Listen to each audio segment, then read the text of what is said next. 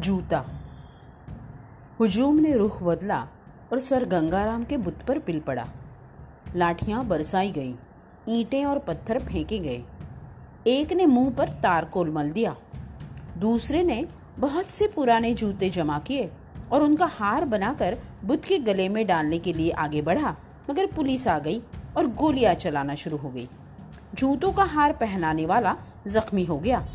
चुनाचे मरहम पट्टी के लिए उसे सर गंगाराम अस्पताल भेज दिया गया।